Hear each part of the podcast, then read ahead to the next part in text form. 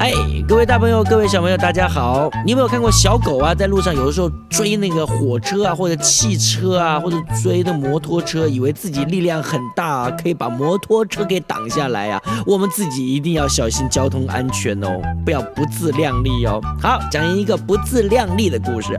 这个故事强哥小的时候呢也听过哦。我记得那个时候啊，我还是幼稚园呢。今天能够说给大家听，我也很开心。好了，开始了。小青蛙，嗯，您看过吗？蹦蹦跳的小青蛙很可爱。有一群小青蛙啊，它们住在哪里呀？大厦？不是，不是住在大厦。学校？不是，也不是住在学校。对，他们是住在池塘边。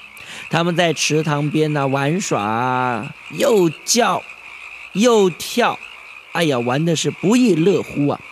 忽然，有一头啊口很渴的牛就走过来了。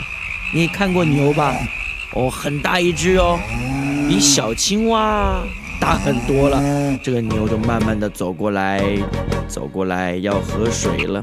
可是这一群小青蛙实在是很调皮呀，它们跳过来跳过去，玩过来玩过去，叫过来叫过去，一不小心，这牛啊就踏死了一只小青蛙。哦哦，哎呦，踩扁了。过了一会啊，青蛙妈妈她回来了，嗯。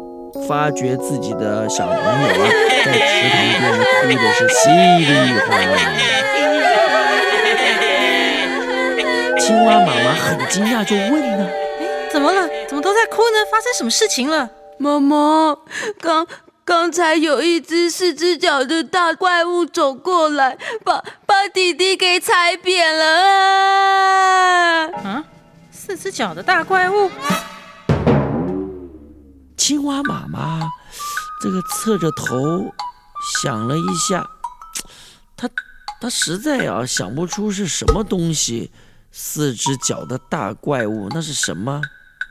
好，于是呢，他就吸了一口气，鼓起肚皮，就问了：“哎，孩子，我问你们，那个怪物有我这么大吗？”青蛙哥哥一边哭一边回答。比你还大呢，妈妈。哦，是吗？哟，青蛙妈妈说着说着呢，就鼓起更大的一口气，让它的肚皮变成原来的两倍大。青蛙妈妈憋着气就再问：现在这样子呢，是不是跟怪物一样大啦？青蛙姐姐脸上还挂着泪水，也回答：还差得远呢，妈妈。青蛙妈妈于是继续。鼓足气，继续问，他的肚子就越来越大，越来越大。青蛙姐姐很担心的就说：“妈妈，妈妈，你不要再鼓气了啦！我跟你说，那个怪物真的比你大很多，你没有办法跟他比的啦。